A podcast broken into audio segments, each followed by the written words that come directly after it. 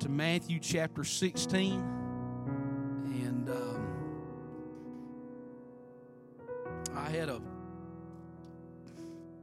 nice baby dedication message I was going to preach. And, uh, and then the world happened. And um, I don't know how well that how well prepared I am. Um, but I told him I said I've got about a about a two hour uh, sermon here, and um, we'll see what see what happens. Um, I want you to read with me in Revelation chapter or Matthew chapter 16. And I want us to start in verse 1. Matthew chapter 16 and verse 1, the Bible says there the Pharisees also came, or also with the Sadducees came, and tempting him desired that he would show them a sign from heaven. He answered and said unto them, When it's evening, ye say it will be fair weather, for the sky is red. And in the morning, it will be foul weather today, for the sky is red and lowering.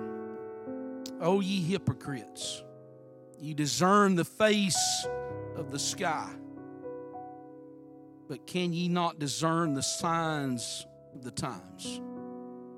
A wicked and adulterous generation seeketh after a sign, and there shall be no sign, then there shall no sign be given unto it, but the sign of the prophet Jonas.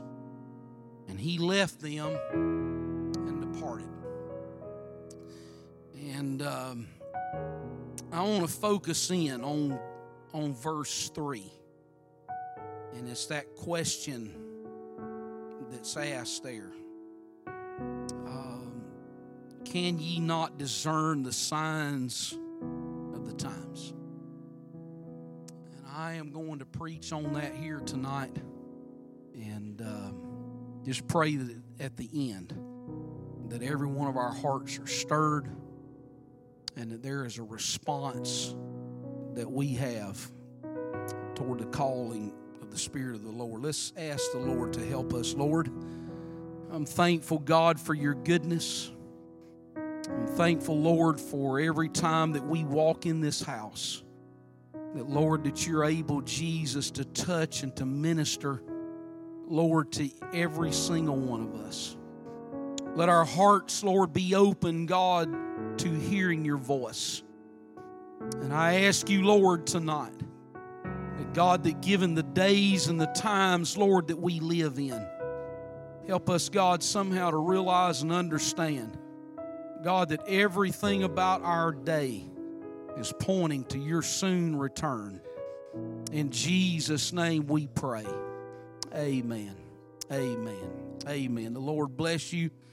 Uh, there is a, uh, obviously, I, I, think that if you. Um, have even been paying somewhat uh, of any kind of attention in the last 36 hours or so, uh, there is an awareness that you have that we are living certainly uh, in times that are uh, very challenging.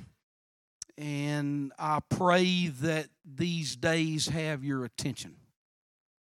We can live our lives in such a way that we can be so distracted with things that are frivolous and things that do not really matter in the grand scheme of things. And yet, those things, whenever they encroach on our lives, they can have very strong, spiritually detrimental uh, outcomes. In this text that I read to you here uh, from Matthew chapter 16. Matthew writes, and he is telling about a confrontation that the Lord had with uh, perhaps his most obvious critics. There were others that he had that were perhaps not as, as uh, in the forefront, but if you know anything about the Bible at all, you're aware that there was a constant conflict that was going on regularly between the Pharisees and the Sadducees and our Lord Jesus Christ. He comes along and he uh, tells them, or rather, they're, they're at a place they could not agree on their doctrine. They were at opposite ends of the spectrum whenever they, uh, the Pharisees held to uh, the, the afterlife. They held to the fact that there were angels and, and demons, and yet the Sadducees did not believe in a resurrection. That's why they are sad, you see. I know that's kind of lame, but I say that a lot of times when I'm talking about the Sadducees. And yet they were very opposite in their ideas about doctrine. Couldn't agree uh, on those matters, but what they could agree on was they could agree on their attack on our Savior.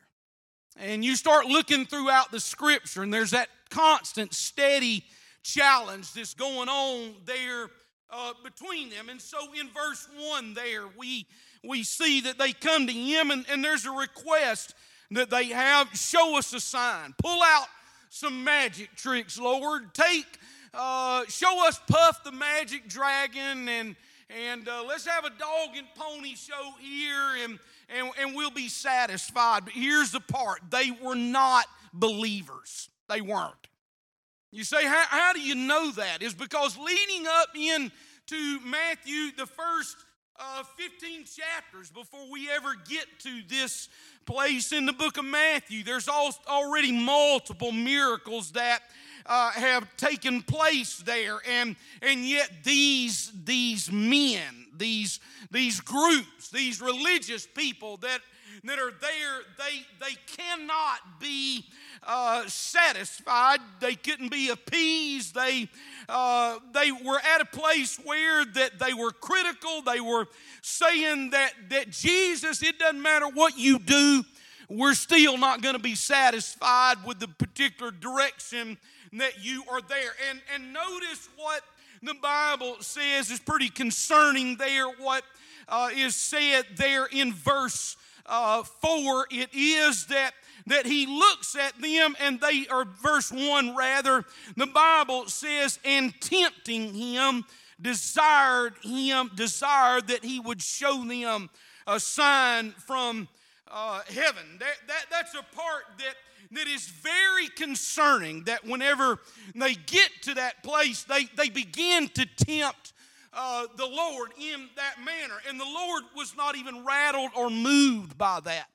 And, and what's the outcome of that? Well, the, the outcome is, is there in verse 4. The Bible tells us, as Matthew writes, it says, He left them and departed. There's somewhere in the neighborhood of 40 times that you read throughout the Gospels where that, that the Lord came along and, and there was some kind of conflict or challenge that, that was there in their lives. And yet, what did he do? He turned around and he moved on. There weren't any negotiations, there weren't any compromises, there weren't any deals that, that he was going to make. He just laid it out. This is what the truth is, and and uh, you're, you're here and you've got a choice as to what you will do with that matter. That is the way that all of us are here uh, tonight. That whenever the truth is laid out to us, that there is an ability that we have either to respond or not to respond to that, but our response is going to have some very, very eternal consequences that will take place in that way. And so then he gets in to the part and he says, I'm going to tell you this. You you you look for a sign and, and you see things. You're you have an ability to be a weather forecaster. He said you can tell whenever a storm is coming, or you can tell whenever uh, there is a, a uh, when it's going to be clear and everything is going to be fine at that matter a red sky, a, a cloudy sky, a clear sky. He said, You're pretty good whenever it comes to predicting the weather. I think that probably all of us here in this area that, that we're aware that we have lived here long enough that whenever they start talking about hurricanes, it kind of gets our attention and we watch our phones and we watch whatever weather app that you use and you watch that. You you start looking at what's going to take place especially whenever it gets in to the gulf of mexico. Is it going to go to texas? Is it going to go to louisiana? Is it going to end up in mississippi? Or is it going to land here in Alabama or maybe even drift further to the east and, and go into Florida. We, we have the ability to do that. But, but I would ask us here tonight that that are we at a place where that we are discerning the times that we are living in right now at this very moment and uh, I, I, know I'm going to delve off into some things here tonight. We need to be discerning of the times and the days that we live in. And if ever there was a time for us to dig into the Word of God and to establish a life of prayer and to find ourselves at a place where that our commitment to the Lord is never been in a place where it is as strong as it is right now tonight, it has to be shored up into that particular place. You say, why? Because in your Bible, one fourth of your Bible, 25% covers what we commonly refer to as prophecy. Big word, theological word that they use sometimes is, is the matter of eschatology. And so I would just say here tonight that, that if prophecy covers 25% of your Bible, then certainly we ought to know something about that particular matter that is taking place there. I can remember, and I was talking today, and uh, Teresa and I, we, we went out to eat with, with some of the kids. The other kids are off up uh, traveling around, but, but we started talking, and, and uh, some of them said they, they were nervous and they were scared. And I thought that was good. In fact, I thought it was real good. And I hope that before it's over with tonight, that all of you are experiencing some of what they experienced today while we were eating. My late 20s, early 30s, I had, uh, I had not been preaching very long, and, and uh, I used to get the opportunity to go up and, and uh, Brother Ken Raggio and uh, his wife, Sister Dixie Raggio, they pastored up in Birmingham Bible Tabernacle, and I was uh, probably 28, 29, 30, 31 somewhere in that neighborhood, and I'd go up there and I'd preach on Saturday night, Sunday morning, and Sunday night. Sometimes Teresa and the kids would go uh, with me, but usually they would stay behind uh, because of school and various other things. And, and I can remember, and I was talking to my wife about this, that, that I can remember, I can't tell you how many times that I'll sit in that kitchen there with brother and sister Raggio and Brian and and uh, Chad, and, and we would sit there at the table Saturday nights, and uh, and our Bibles would be open, and, and we would spend late nights, uh, one o'clock, one thirty, two o'clock in the morning, discussing the matters of Bible prophecy. Round about that same time, I remember that Brother Anthony Mangun, in fact, I still have uh, the cassette tapes. He preached about a 36 part series on the book of Revelation. I remember listening to those tapes there. I, I remember that there uh, were books that I would buy. Some of those books that were about prophecy. Brother Harold Hoffman, Brother Kraft, they t- put me on to a book written by a man by the name of, of Marvin Rosenthal. It was about the pre-wrath rapture, and I'd read that book, and and then Brother Treese and his commentaries on the book of Revelation. And I, I, I, was telling Teresa, I said that, that I can remember times I was scared out of my mind. I was. We live in a day now that is so drastically changed that I got a feeling that probably most of our day and our world is probably more scared about a, about a movie and about things that they see on that Hollywood puts out more than they're fearful about the things that are coming that are on this world. But I'm just going to tell you that doesn't change the fact that right now that the Lord's plan and purpose is roaring like a locomotive right down through this world and it is on the way.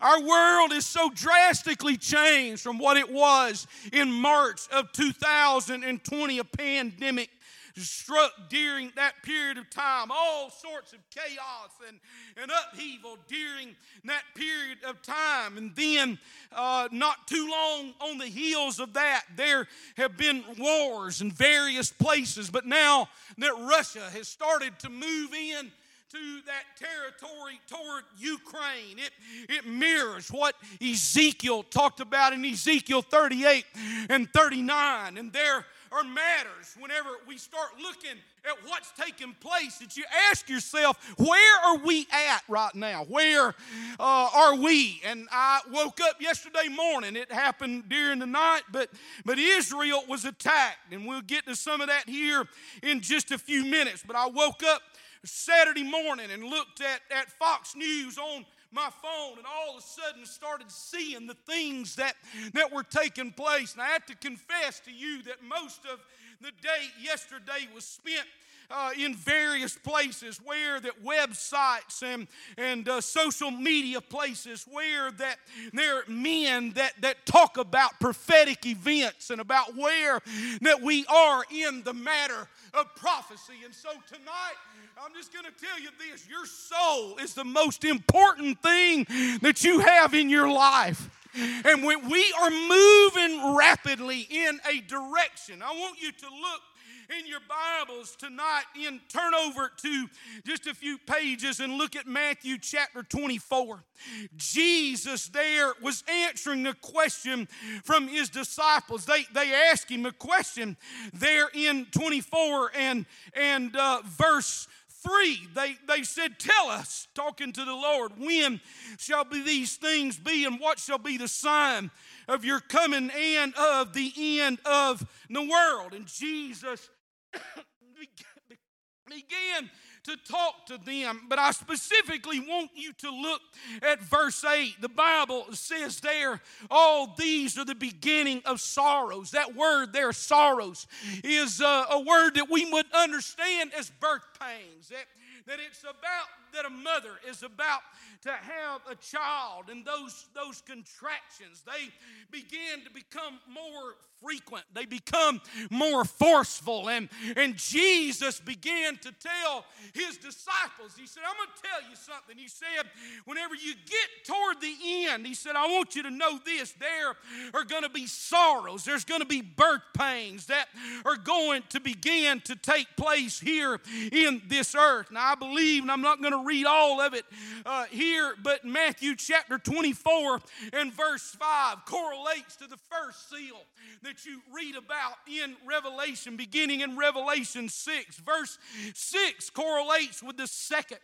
Verse 7 correlates with the third. And verse 9 correlates with the fourth. And verse 14 correlates with the fifth. And, and there is that part where that there's times where that, that we say, I don't want to read this kind of stuff. I don't want to listen to a preacher that is going to preach that kind of thing. But I want you to turn in your Bibles and look at what Paul said to the church there at Corinth in Second Corinthians chapter number 5 and look at verse 11.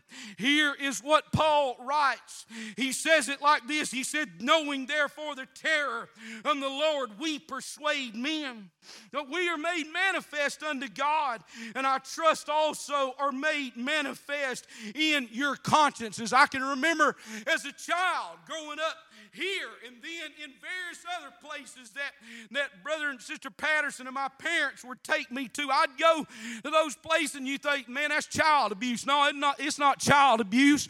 I'd hear those preachers preaching about the rapture and about the coming of the Lord and about how that there was going to be a hell that was going to wait on all wicked unbelievers. And I would listen to that. And uh, I, I, did. I prayed. And the, and the Lord, he, I was filled with the Holy Ghost whenever I was seven. But I'm just going to tell you this that whenever people have this matter that says, oh, you don't need to scare folks in to the kingdom of God, I'm going to tell you this. I've lived much of my life, and it started off with a fear of the Lord. And I'm afraid that in our day, that there's not enough preaching about the terror of the Lord. We're in a day now where it's bless me, it's health, wealth, and prosperity. It's prop me up, Pastor. Put a band aid on me. Help me feel a little better. Help me go. But I'm just going to tell you this if we fix your problems but do not save your soul, have we really helped you? We hadn't helped you a bit.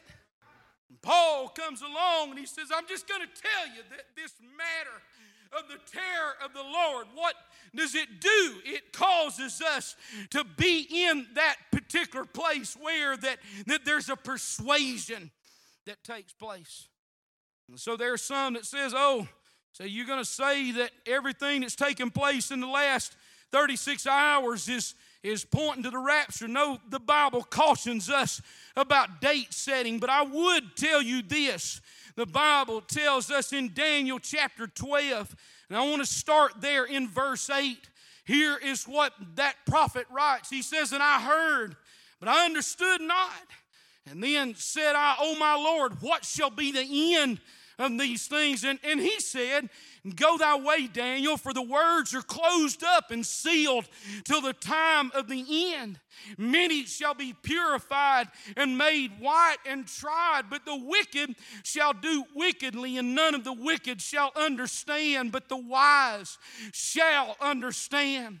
And from the time that the daily sacrifice shall be taken away, and the abomination that maketh desolate set up, there shall be a thousand two hundred and ninety days. But here is what he's talking about, especially there in verse 10. He says, As these things things begin to unfold, there's going to begin to be a clarity that begins to take place in our lives so that we can gather an understanding of what is taking place. I want to just say again here tonight, while again I do think that there ought to be some concern that we have and even some fear about some of these things that we hear that are being preached here tonight.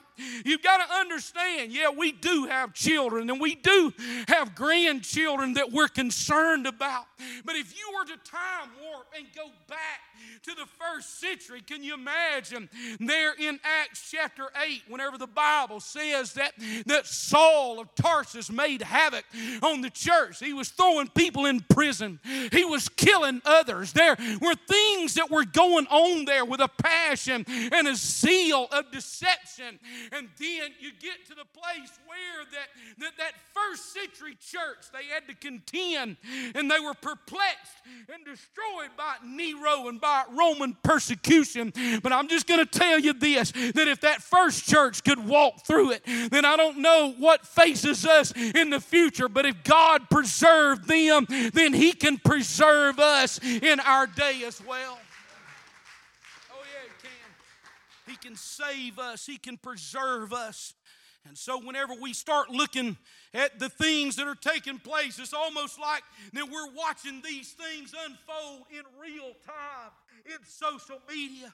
And so when you start saying, well, what is it that would help us to discern the times? Or there's some things that I am going to point out here to you tonight, and I, I am going to be mindful of the time. So some of these I will rush through the, the second thing, I'm going to pick up the first one here at the end, but the second thing that you will see in our day will be a surging apostasy. It will be a departure from the truth and from doctrine and from morals. You say, well, how do you know that? Well, turn in your Bible to 1 Timothy chapter 4, because when Paul was writing to Timothy there, as he was pastoring that church there in Ephesus, he said, Timothy, said, I got some things that I want to point out to you.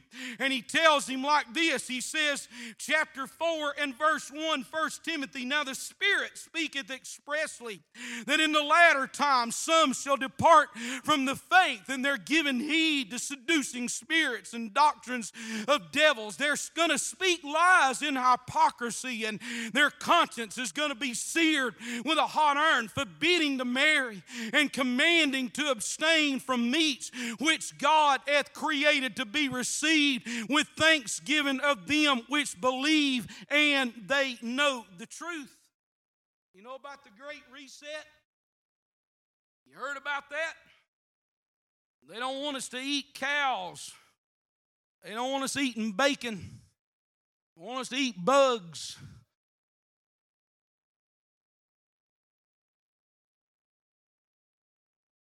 Commanding men to abstain from meats. You say, You're so far fetched, you fell over. I, I know, I know. I'm just going to tell you now the more you get into the Word, the more it does something to your mind and to your spirit. But what else does this apostasy look like? Well, turn over a few pages to Second Timothy chapter 3. The Bible says in Second Timothy chapter 3, and beginning in verse 1, it says, This know also that in the last days perilous times shall come, for men shall be lovers of their own selves, covetous, boasters, proud, blasphemers, disobedient to, to parents, unthankful, unholy, without natural affection, truce breakers, false accusers incontinent, fierce, despisers of those that are good, traitors, heady, high minded, lovers of pleasures more than lovers of God. This is scary, having a form of godliness but denying the power thereof. From such Timothy, you turn away. For of this sort are they which creep into houses and lead captive silly women laden with sins, led away with divers lusts. They're ever learning and never able to come to the knowledge of the truth. Now, as Jannes and Jambres withstood Moses, so do these also resist the truth. Men of corrupt minds reprobate concerning the faith, but they shall proceed no further, for their folly shall be made manifest unto all men as theirs was also. I want also for you to understand that not only will there be surging apostasy that is going to take place, but turn back just a few pages and look with me to Second Thessalonians chapter 2.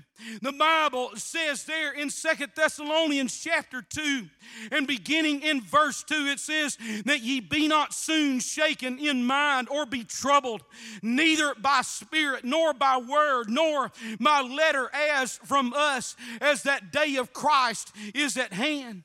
Let no man deceive you that by any means, for that day shall not come except there come a falling away first, and that man of sin be revealed, the son of perdition here is what I'm looking at in our day. Are you looking for a great harvest? Yeah, I'm looking for pockets of revival and pockets of harvest to take place in various ways. But I'll tell you what I'm really looking for is I'm really looking for a great falling away to take place. I'm looking for what my physician told me years ago. He said, I'm going to tell you this, Philip. He said, if you're going to preach the word, he said, don't expect to build a very big church.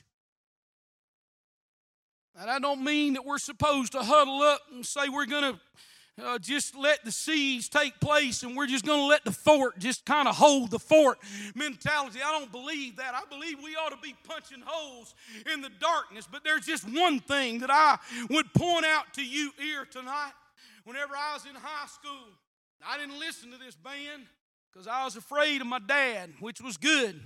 And uh, he didn't want me listening to that kind of stuff. But when I was in high school, there was a band by the name of Van Halen. And so, by virtue of the internet, I got on and I looked for a concert of Van Halen. And I did a screenshot of it.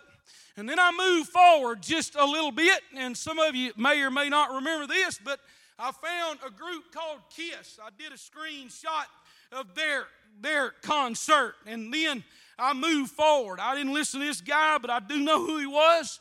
And uh, his name was Garth Brooks. And I did a screenshot of Garth Brooks at a concert. And then uh, I didn't know a whole lot about Taylor Swift and still don't know a whole lot about her now, except for she likes that fella that plays football for the Kansas City Chiefs. And so, just out of curiosity, I looked and I, I did a screenshot of a concert that she had done back in July just a few months ago. And here's what I saw from those pictures is that I looked at a Van Halen concert and I looked at a Kiss concert and a Garth Brooks concert and looked at a Taylor Swift concert and then looked at some of our bigger venues in our churches.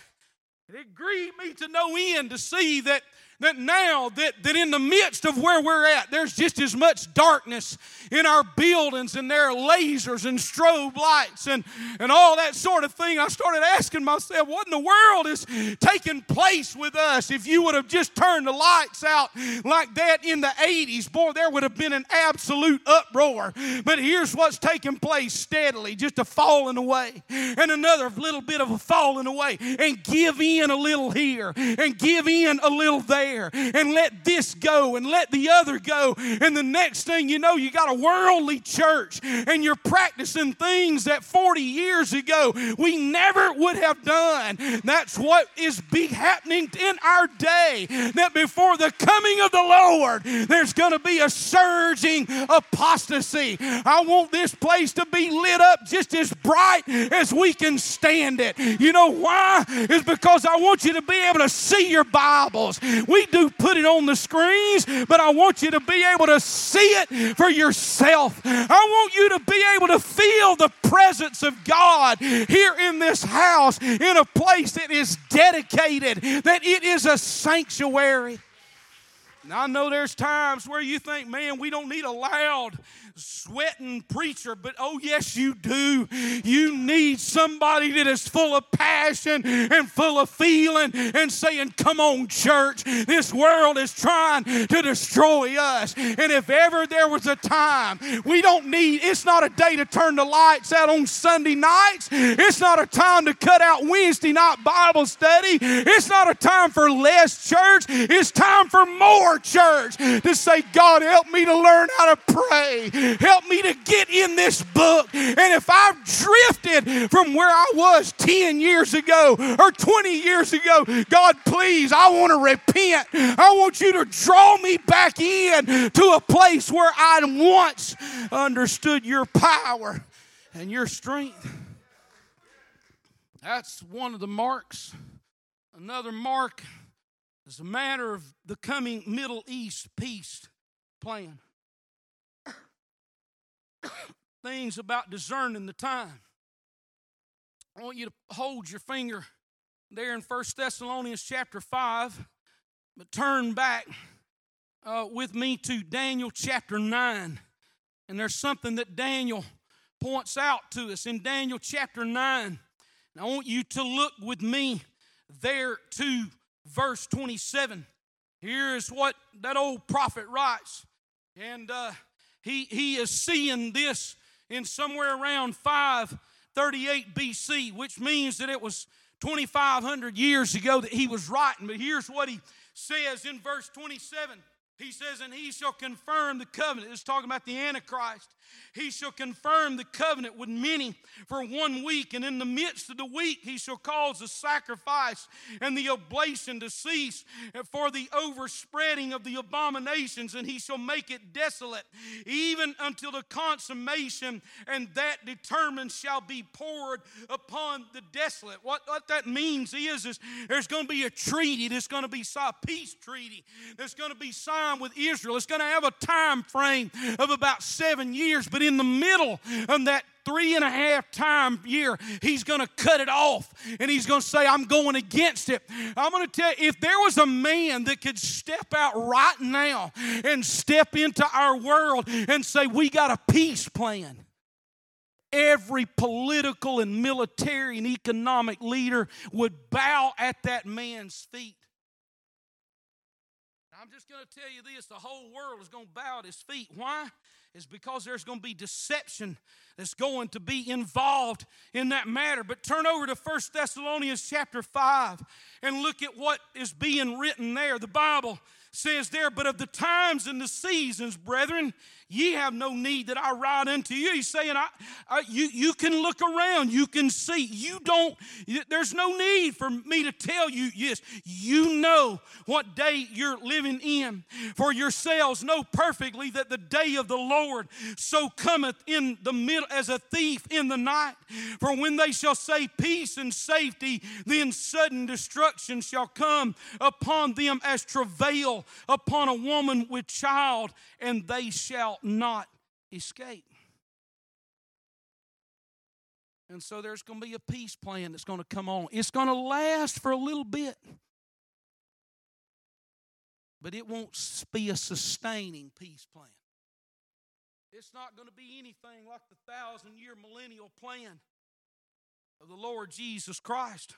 Something else is going to take place that we ought to pay attention to, and all these things right now, every single one of these things are being put into motion. Here's another sign it's the reuniting of the Roman Empire. I want you to turn back in your Bibles to Daniel chapter 2 again. The book of Daniel is more than just stories about uh, those guys saying we're not going to eat or drink the king's, king's meat or drink or drink the king's wine or have a portion of the king's meat. It's more than that. It's more about fiery furnaces and it's more than just about lions, dens. But look there with me to Daniel chapter 2 and look in verse 41. Again, it's pretty amazing how that that this this prophet could be writing somewhere around 580 BC and that there could literally be an unfolding of, of world history, it especially takes off in Daniel chapter 7. But look there in verse 41. Here is what he says. He says, And whereas thou sawest the feet and the toes, part of potter's clay and part of iron, the kingdom is going to be divided. But there shall be in it for the strength of the iron, for as much as thou sawest the iron mixed with fiery clay, and as the toes of the feet were part of the iron and part of clay, so the kingdom shall be partly strong and partly broken. And whereas thou sawest iron mixed with clay, they shall mingle themselves with the seed of men, but they shall not cleave one to another, even as iron is not mixed with clay. And in the days of these kings shall the God of heaven set up a kingdom which shall never be destroyed.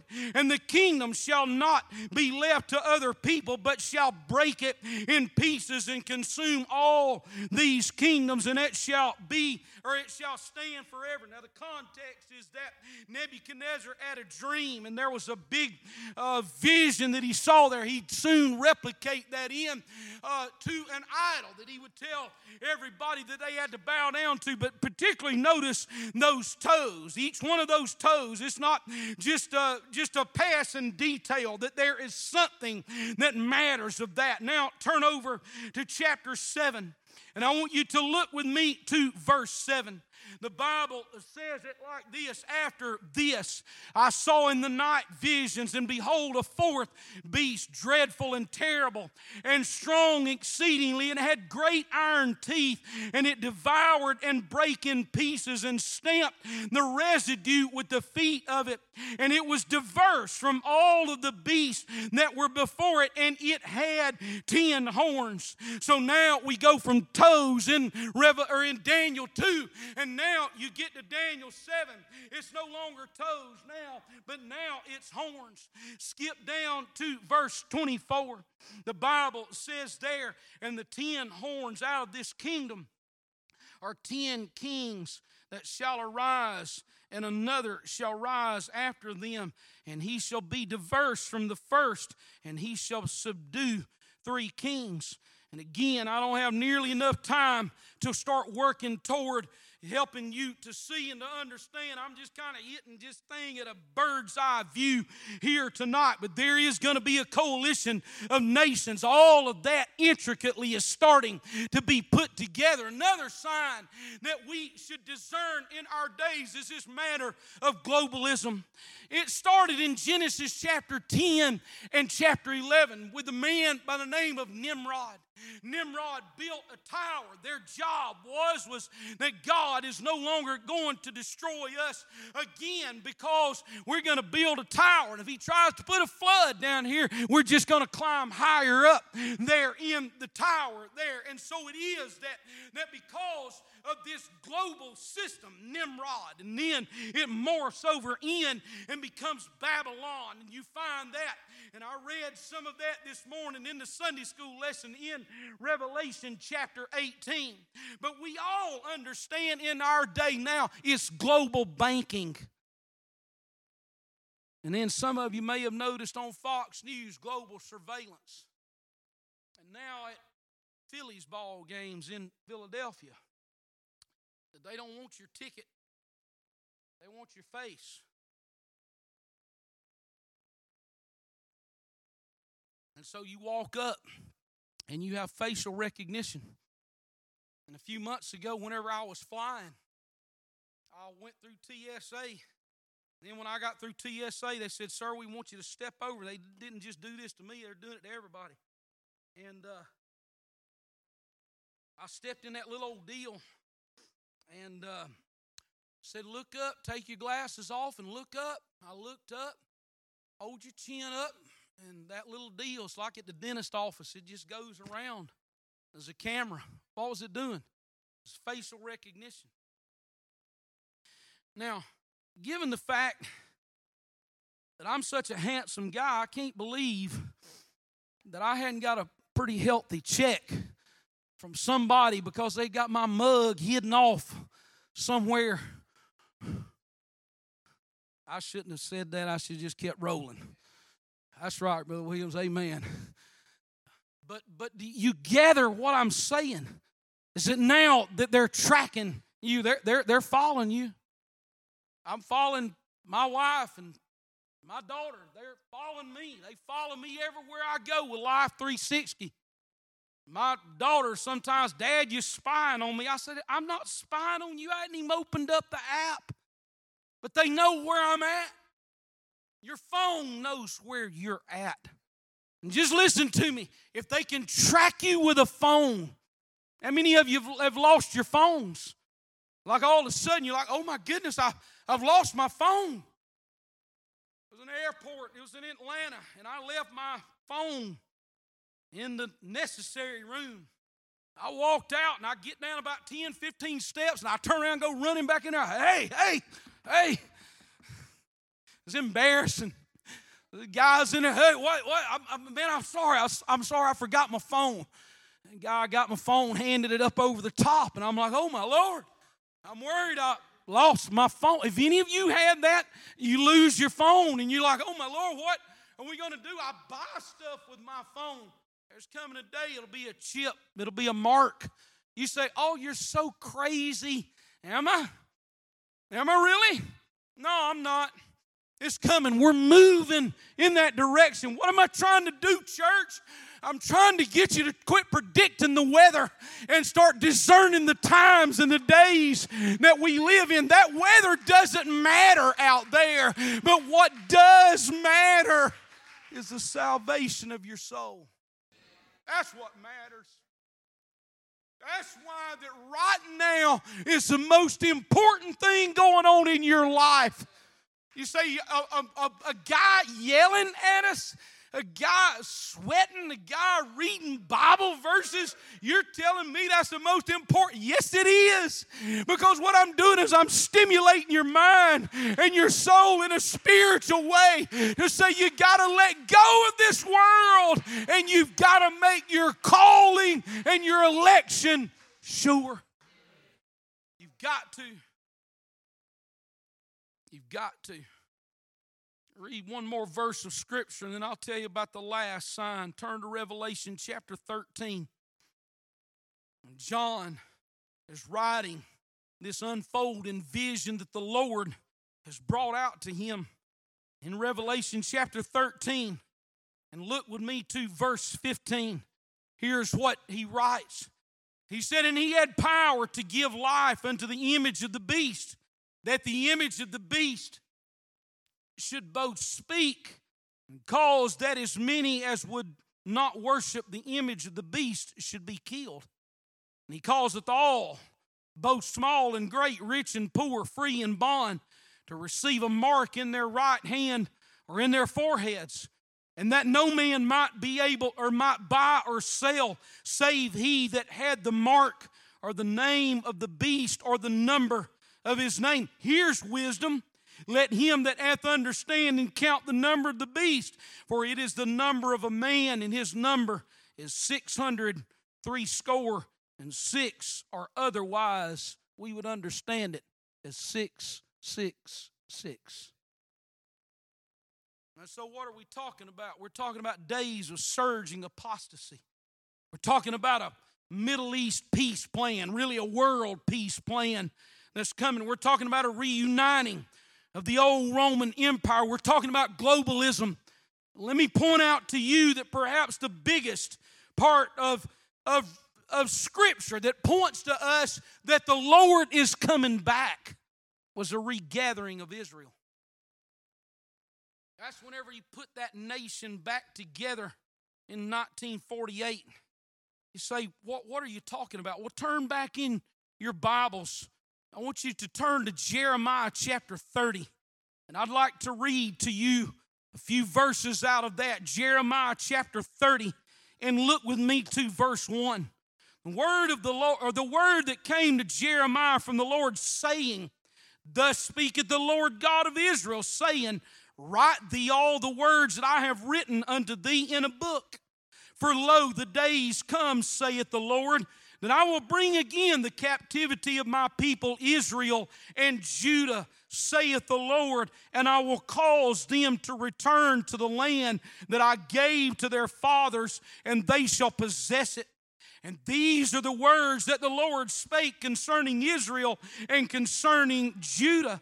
For thus saith the Lord, we have heard a voice of trembling, of fear, and not of peace. What's he saying? He said, There's a day that's coming that I'm going to gather them together. Verse 3 I'm going to cause them to return to the land, and I'm going to give them that land by which they have been dispersed out of. Turn over Isaiah, Jeremiah, Lamentations, and then the next book is Ezekiel. Turn over to Ezekiel chapter 34. And I want you to look with me to verse 11. Actually, the whole entire reference is verse 11 through verse 24, but I'm going to only read through verse 16. Here is what it says it says, For thus saith the Lord God, Behold, I, even I, will both search my sheep and seek them out.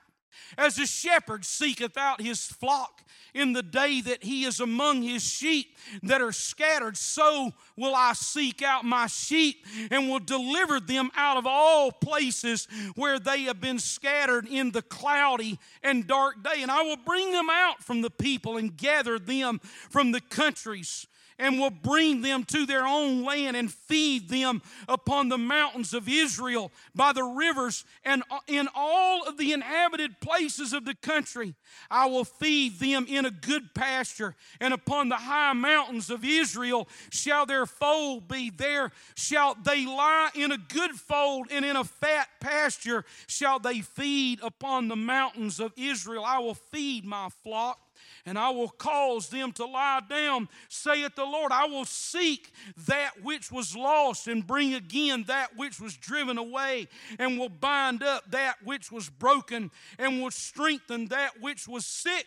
And uh, but I will destroy the fat and the strong, and I will feed them with judgment. And then turn over a few pages. I'm not going to read this, but the entire chapter of Ezekiel 37, and you've heard it preached probably bunches of times about that valley of dry bones. It's been preached. That's revival. That's that's this. That's that. That that's the other. But really, what it's talking about is the Lord is putting together a nation again.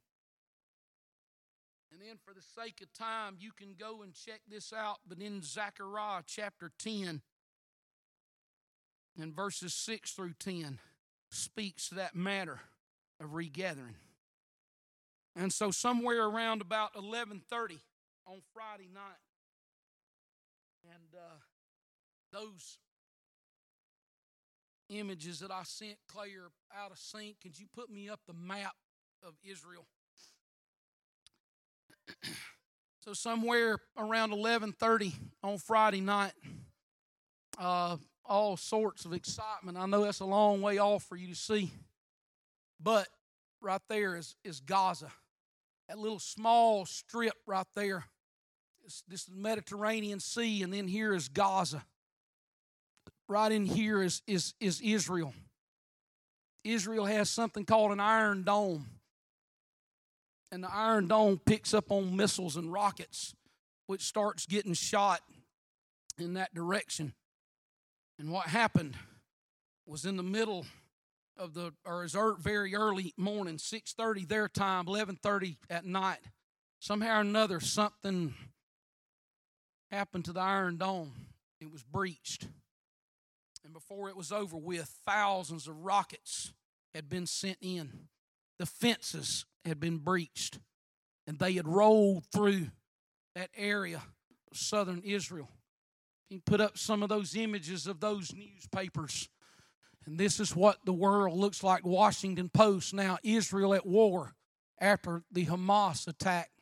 Palestinian militant stage attack on Israel. Benjamin Netanyahu says, We are at war. You turn on to the next ones. Onslaught from the land and sea and air. And they moved in there, and there were the elderly, there were women, there were children, and now the death count is somewhere up to a thousand, and they're saying that what took place there on October the 7th, I think it is, at October the 7th, exactly 50 years after the Yom Kippur War. That's not an accident. That Hamas began to approach the border there at Israel. You can go on to the next one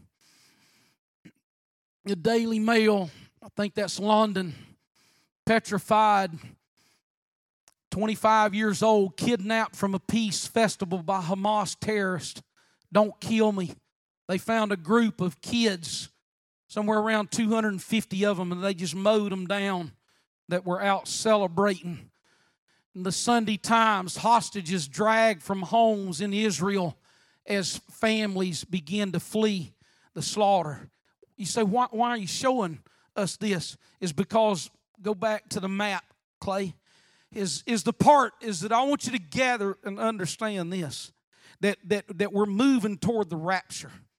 You understand that there is an imminent return of the Lord Jesus Christ, and that the Lord could come in the next five minutes.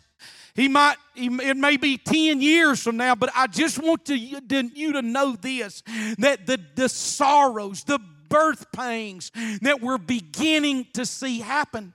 Now, why is this a concern? Why is it that down here in the southwest corner of Israel that they're being attacked? Now, here's what's taking place is that not only are they having to defend a southwest southern border, but they're also having to be concerned up top about the northern border. And down here is the Hamas, which is a band of Islamic terrorists. And then up in the north, Hezbollah is another band of terrorists. And now the concern that the Israelis have is that they're going to have to defend a northern border, a southern border, and then over here where the, the Jordan River is at, then they're going to have to expand and, and be concerned about the western border. Because here is what's taking place. The whole entire world wants to find a place where that they come in and they collapse Israel. Y'all got that video? I want to show you a video.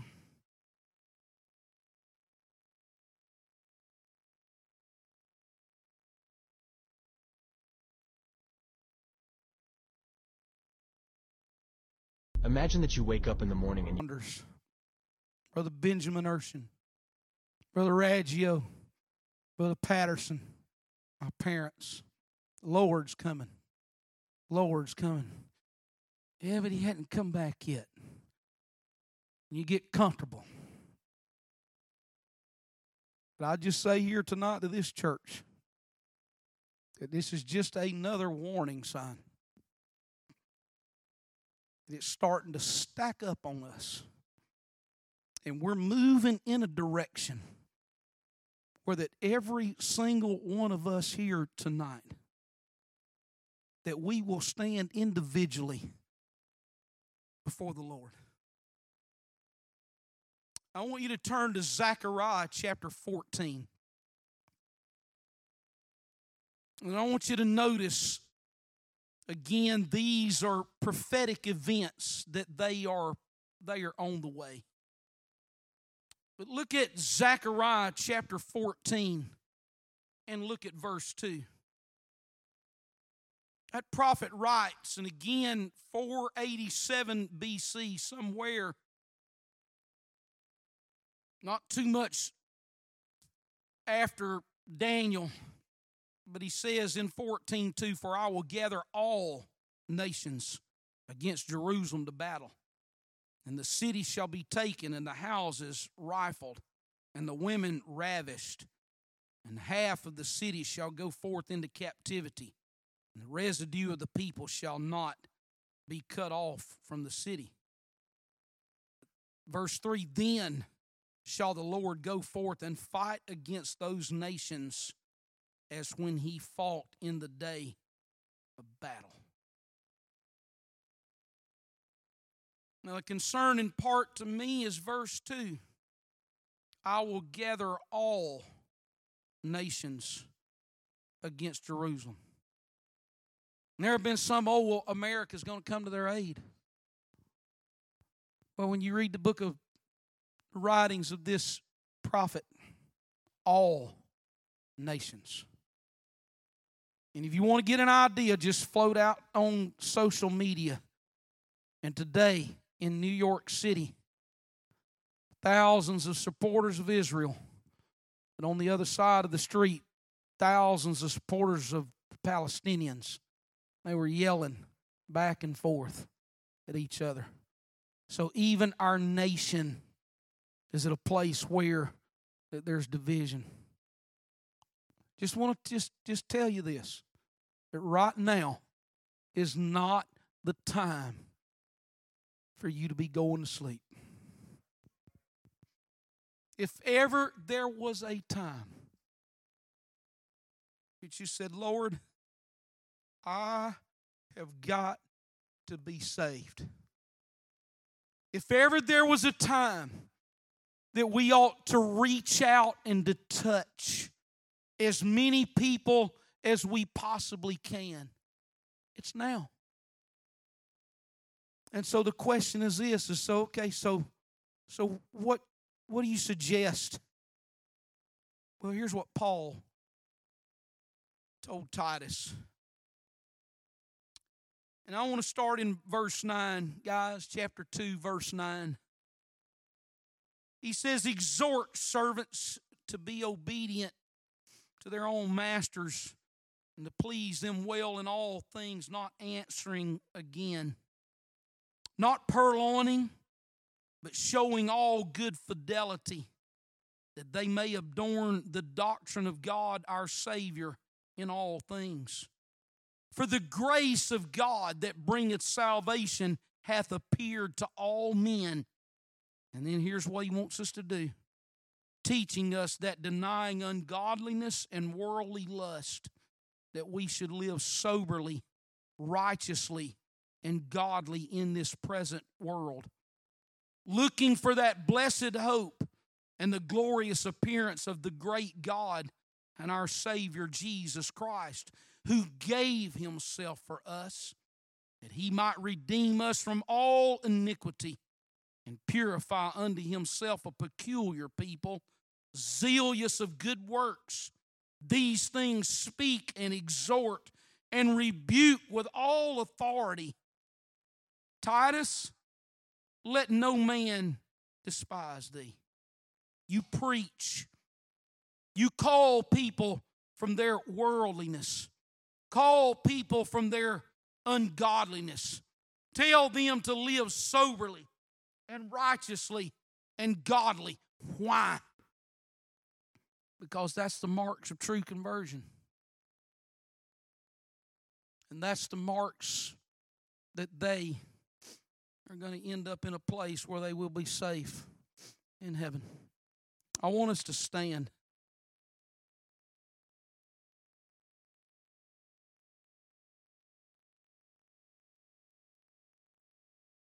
If ever there ought to be a time of sobriety and seriousness about our relationship with the Lord, it's right now, it's tonight. That all these things that are taking place in the world is, is just it's just another light. It's kind of like the Christmas lights. All of a sudden they just start appearing they start putting them up in November. And there's an awareness hey, Christmas is on the way. And the more lights they put up in the streets, the more you're aware hey, it's almost Christmas. I'm just here to tell you tonight we're almost at the place of the rapture. Lord, I pray that tonight that God, that in every one of our hearts, that God, that there would be an evaluation. Lord, where are we at with you?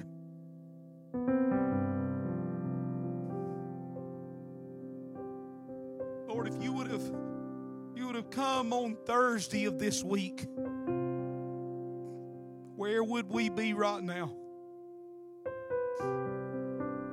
Would we be by your side? Or would we have been in a place of almost sleepless madness? Trying to figure out what it's like to be left behind. I pray, Lord, tonight, every person in this room Every person, Lord, that has walked through those doors tonight. Oh, dear Jesus, I pray I have provoked them. I pray, Lord, your word, Lord, has awakened them. I know, Lord, that none of us know when you're coming back. But, Lord, there is certainly an awareness that we're going to have of the times and the seasons. And I pray, Jesus, tonight that every one of us would do what we need to do. That, Lord, that you would work in our hearts so that we would do your will. In Jesus' name we pray. Amen. These altars are open. And I'm just going to tell you this. I think that probably all of us here in this sanctuary tonight that we probably ought to go home by way of the altar. That we talk to the Lord. And that our hearts, our conscience, that we're clear. There's an awareness